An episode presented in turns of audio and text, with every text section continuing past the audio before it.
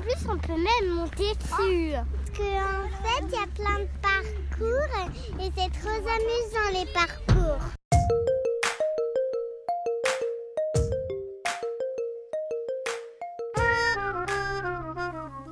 Bonjour, bonjour à toutes, bonjour à tous et bienvenue dans Pouce, le podcast dédié à l'art auprès de l'enfance et de la jeunesse. Je suis Émilie Lebel, médiatrice culturelle indépendante, spécialisée dans le jeune public et passionnée par toutes les formes d'éveil à l'art qui participent au développement de l'enfant. Médiateur, animateur, enseignant, éducateur, parent ou toute personne cultivant son âme d'enfant, je vous propose des coups de projecteur sur des initiatives d'éveil artistique qui gagnent à être connues. Ateliers, spectacles, expositions, médiation innovante, découvrez le foisonnement d'expériences culturelles qui viennent nourrir l'enfant dans son développement et dans son lien avec le monde qui l'entoure. Accompagné de médiateurs, d'artistes, de professionnels de la culture ou de l'enfance et de lecture, je vous donne rendez-vous pour des entretiens, des chroniques ou des rendez-vous surprises tous les troisièmes jeudis du mois. Bonne écoute Espace public, nature, des terrains de jeu pour les enfants, voici le thème de cette nouvelle série d'épisodes. Vous venez d'entendre les mots de Gaspard et de Pia, qui m'expliquaient pourquoi ils adorent un parc à Lyon. Ici, il n'y a pas de toboggan, pas de structure ni de bateau, mais des parcours et des arches aux multiples potentiels, car les enfants s'amusent tour à tour à faire de la musique, à escalader, à être à califourchon et faire du cheval, à se cacher. Cela laisse ainsi toute la place à leur imagination. Un parc pensé à partir des besoins des enfants. Un constat partagé par Adriane van der Wilk, cofondatrice des Enfants dehors, une entreprise à impact basée à Montpellier. Leur objectif Co-construire les villes à hauteur d'enfants. Leur parti pris créer des solutions et des lieux de nature en ville dédiés aux familles. La ville à hauteur d'enfant, c'est cela. Une ville où l'on demande aux enfants ce qu'ils veulent. Une ville jouable, rigolote, moins dangereuse, moins polluée, plus verte. Une ville pensée pour toutes et tous et pour le vivant. Faire des villes à hauteur d'enfant, c'est multiplier les opportunités de rencontre de la biodiversité et du jeu.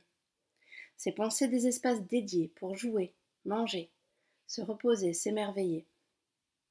Faire des villes à hauteur d'enfant, c'est se baisser ralentir et regarder la ville depuis leurs yeux et avec eux. Faire des villes douces où les besoins de toutes et tous sont pris en compte. Des villes plus belles où chaque instant est une opportunité de merveilleux. Alors quelle place les enfants ont-ils dans la ville? Je ne m'étais jamais vraiment posé la question. Tout a commencé quand je suis devenue maman. Mes habitudes de sortie, aller dans des cafés, des restaurants, des salons de thé, et je ne me parle même pas des bars, étaient chamboulées. Car aussi ridicule que cela puisse paraître, eh bien il n'y avait pas de table à. Je ne m'en étais jamais rendu compte avant d'être directement concernée. Mais du coup, je me suis dit, mais quelle est cette frontière entre les personnes avec ou sans enfants Eh bien, les tables à. Est-ce là le moyen de nous faire comprendre que lorsque l'on devient parent, aller au café ou au restaurant, ben, si on n'est plus pour nous, que l'on est passé de l'autre côté, on est devenu parent, on a fait un choix, alors adieu sortie. Est-ce là le moyen de nous faire comprendre que notre rôle est à la maison, que la ville appartient aux jeunes, aux branchés, et surtout pas aux parents, sauf dans les parcs? Alors pourquoi compartimenter les choses? Ce constat que la ville n'est pas adaptée aux jeunes parents, c'est logiquement étendu à ce que la ville ne soit pas adaptée aux enfants. Des voitures partout, des trottoirs trop hauts, des mini-squares bondés, ultra sécurisés, des cours d'école en béton. En fait, rien n'est pensé pour les enfants et ses besoins. Une chose assez étonnante quand on sait que 70 à 80% des petits Européens vivent en milieu urbain. La question de la place des enfants dans la cité est politique, tout comme celle des jeunes parents. Cette question m'anime d'autant plus que je vis à Lyon et que concevoir une ville à hauteur d'enfants est l'un des projets du maire écologiste Grégory Doucet, élu en 2020. Le magazine Grain de sel, le mensuel urbain pour les familles à Lyon, consacrait un dossier spécial à ce sujet en avril 2021. Ce dossier donne la parole à plusieurs protagonistes concernés par le sujet, dont Stéphanie Cagny, qui est créatrice de l'atelier Popcorn, une scope lyonnaise qui favorise le dialogue entre les citoyens et les professionnels de la ville. Et les citoyens, c'est à partir de trois ans qu'elle le pense.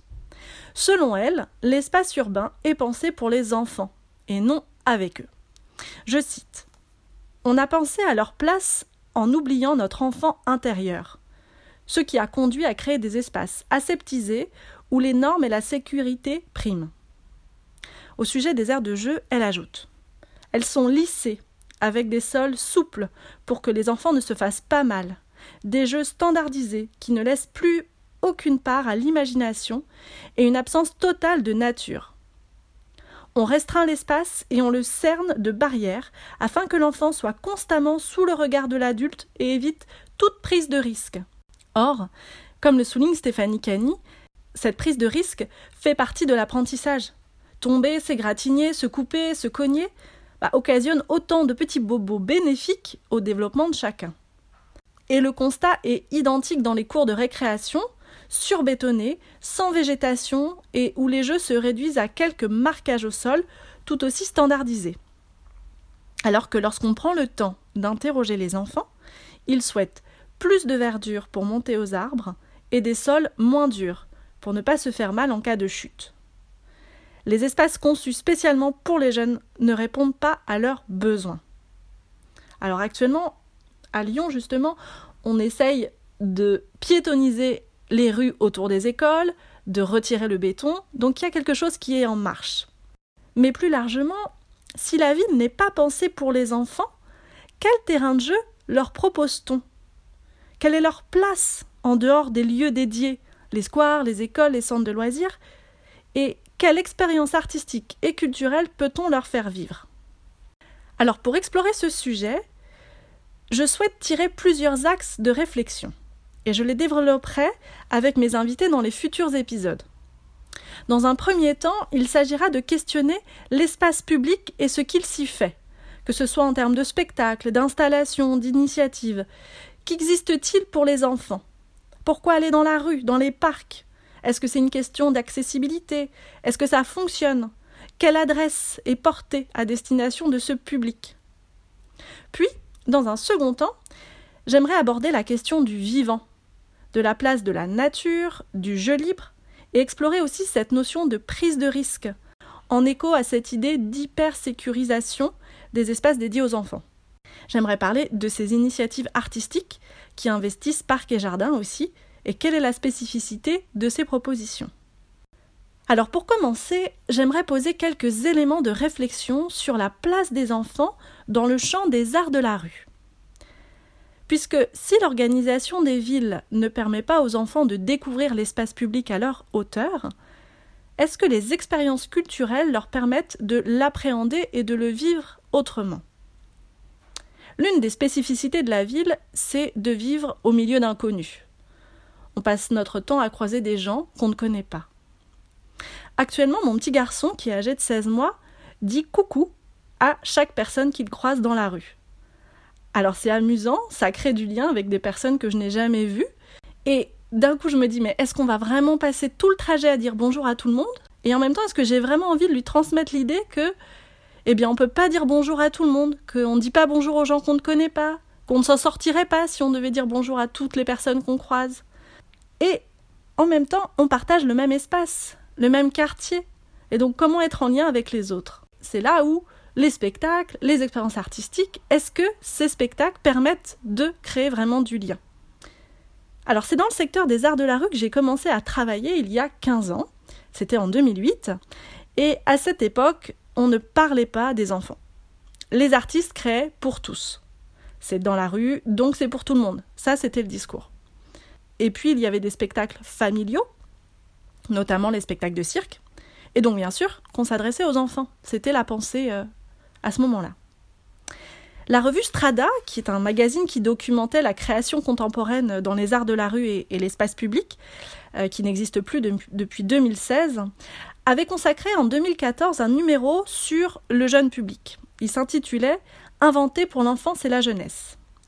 On y trouve de nombreux articles qui font un état des lieux sur la place des enfants. Il y a notamment un dossier rédigé par Dominique Dutuy, journaliste, et qui s'intitule L'espace public, un terrain de jeu partagé entre les enfants, les adultes et les artistes.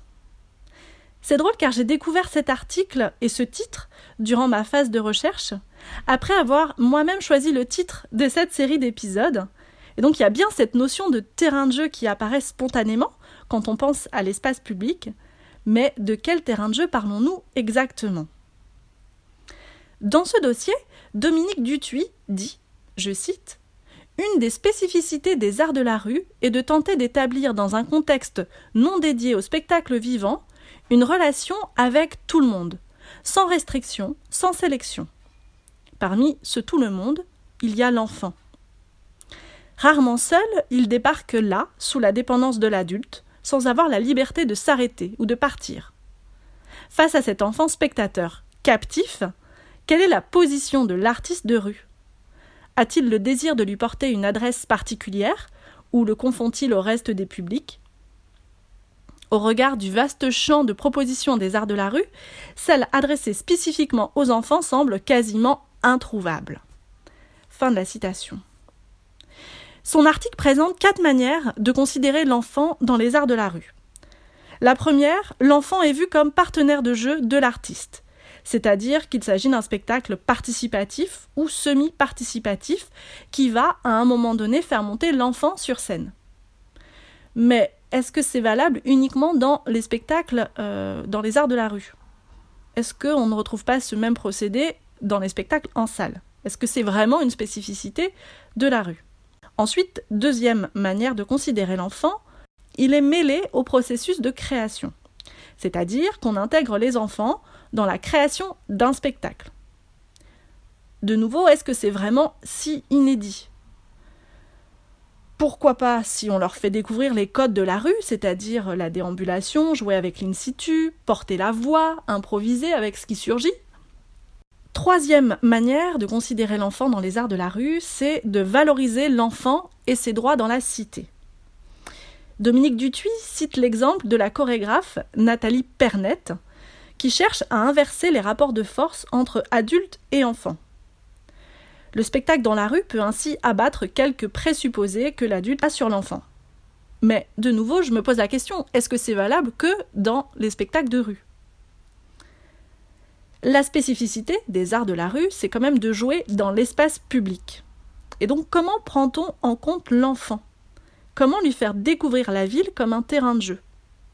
Et là, on en arrive au quatrième point, qui est une adresse spécifique à l'enfant. Un premier constat qui rejoint celui que j'avais fait intuitivement il y a 15 ans, c'est qu'il n'y a quasiment aucun spectacle qui s'adresse spécifiquement aux enfants. Dominique Dutuy cite Bernard Bello, directeur artistique de la compagnie Le SAMU, qui dit que dans la rue, on est condamné à s'adresser à tout le monde. Et Camille Perrault, directrice artistique de la compagnie Entre Chiens et Loups, s'oppose à cette idée du tout public, qu'elle pense qu'elle juge trop consensuelle. En 2014, la compagnie Entre Chiens et Loups est l'une des seules compagnies qui écrit des pièces à destination du jeune public. Camille explique que son désir de création répond d'abord à une nécessité personnelle. Elle n'a jamais pensé à une adresse spécifique à l'enfant, et pourtant, elle a travaillé sur un parcours sonore et plastique qui écarte l'adulte et offre une totale autonomie à l'enfant. Le constat est là. En 2014, il n'y avait quasiment pas d'écriture dédiée au jeune public. Alors, qu'en est-il dix ans plus tard? Quelle écriture pour les enfants dans l'espace public? L'espace public est-il vraiment un terrain de jeu pour eux? Eh bien, ce sera l'objet du prochain épisode où j'aurai le plaisir d'accueillir Camille Perrault pour faire un état des lieux avec elle. Merci pour votre écoute. J'espère que cet épisode vous a plu. Retrouvez toutes les notes de l'épisode, les références et les illustrations sur le site des Regards en Miroir www.regard au pluriel miroir.fr dans la section articles.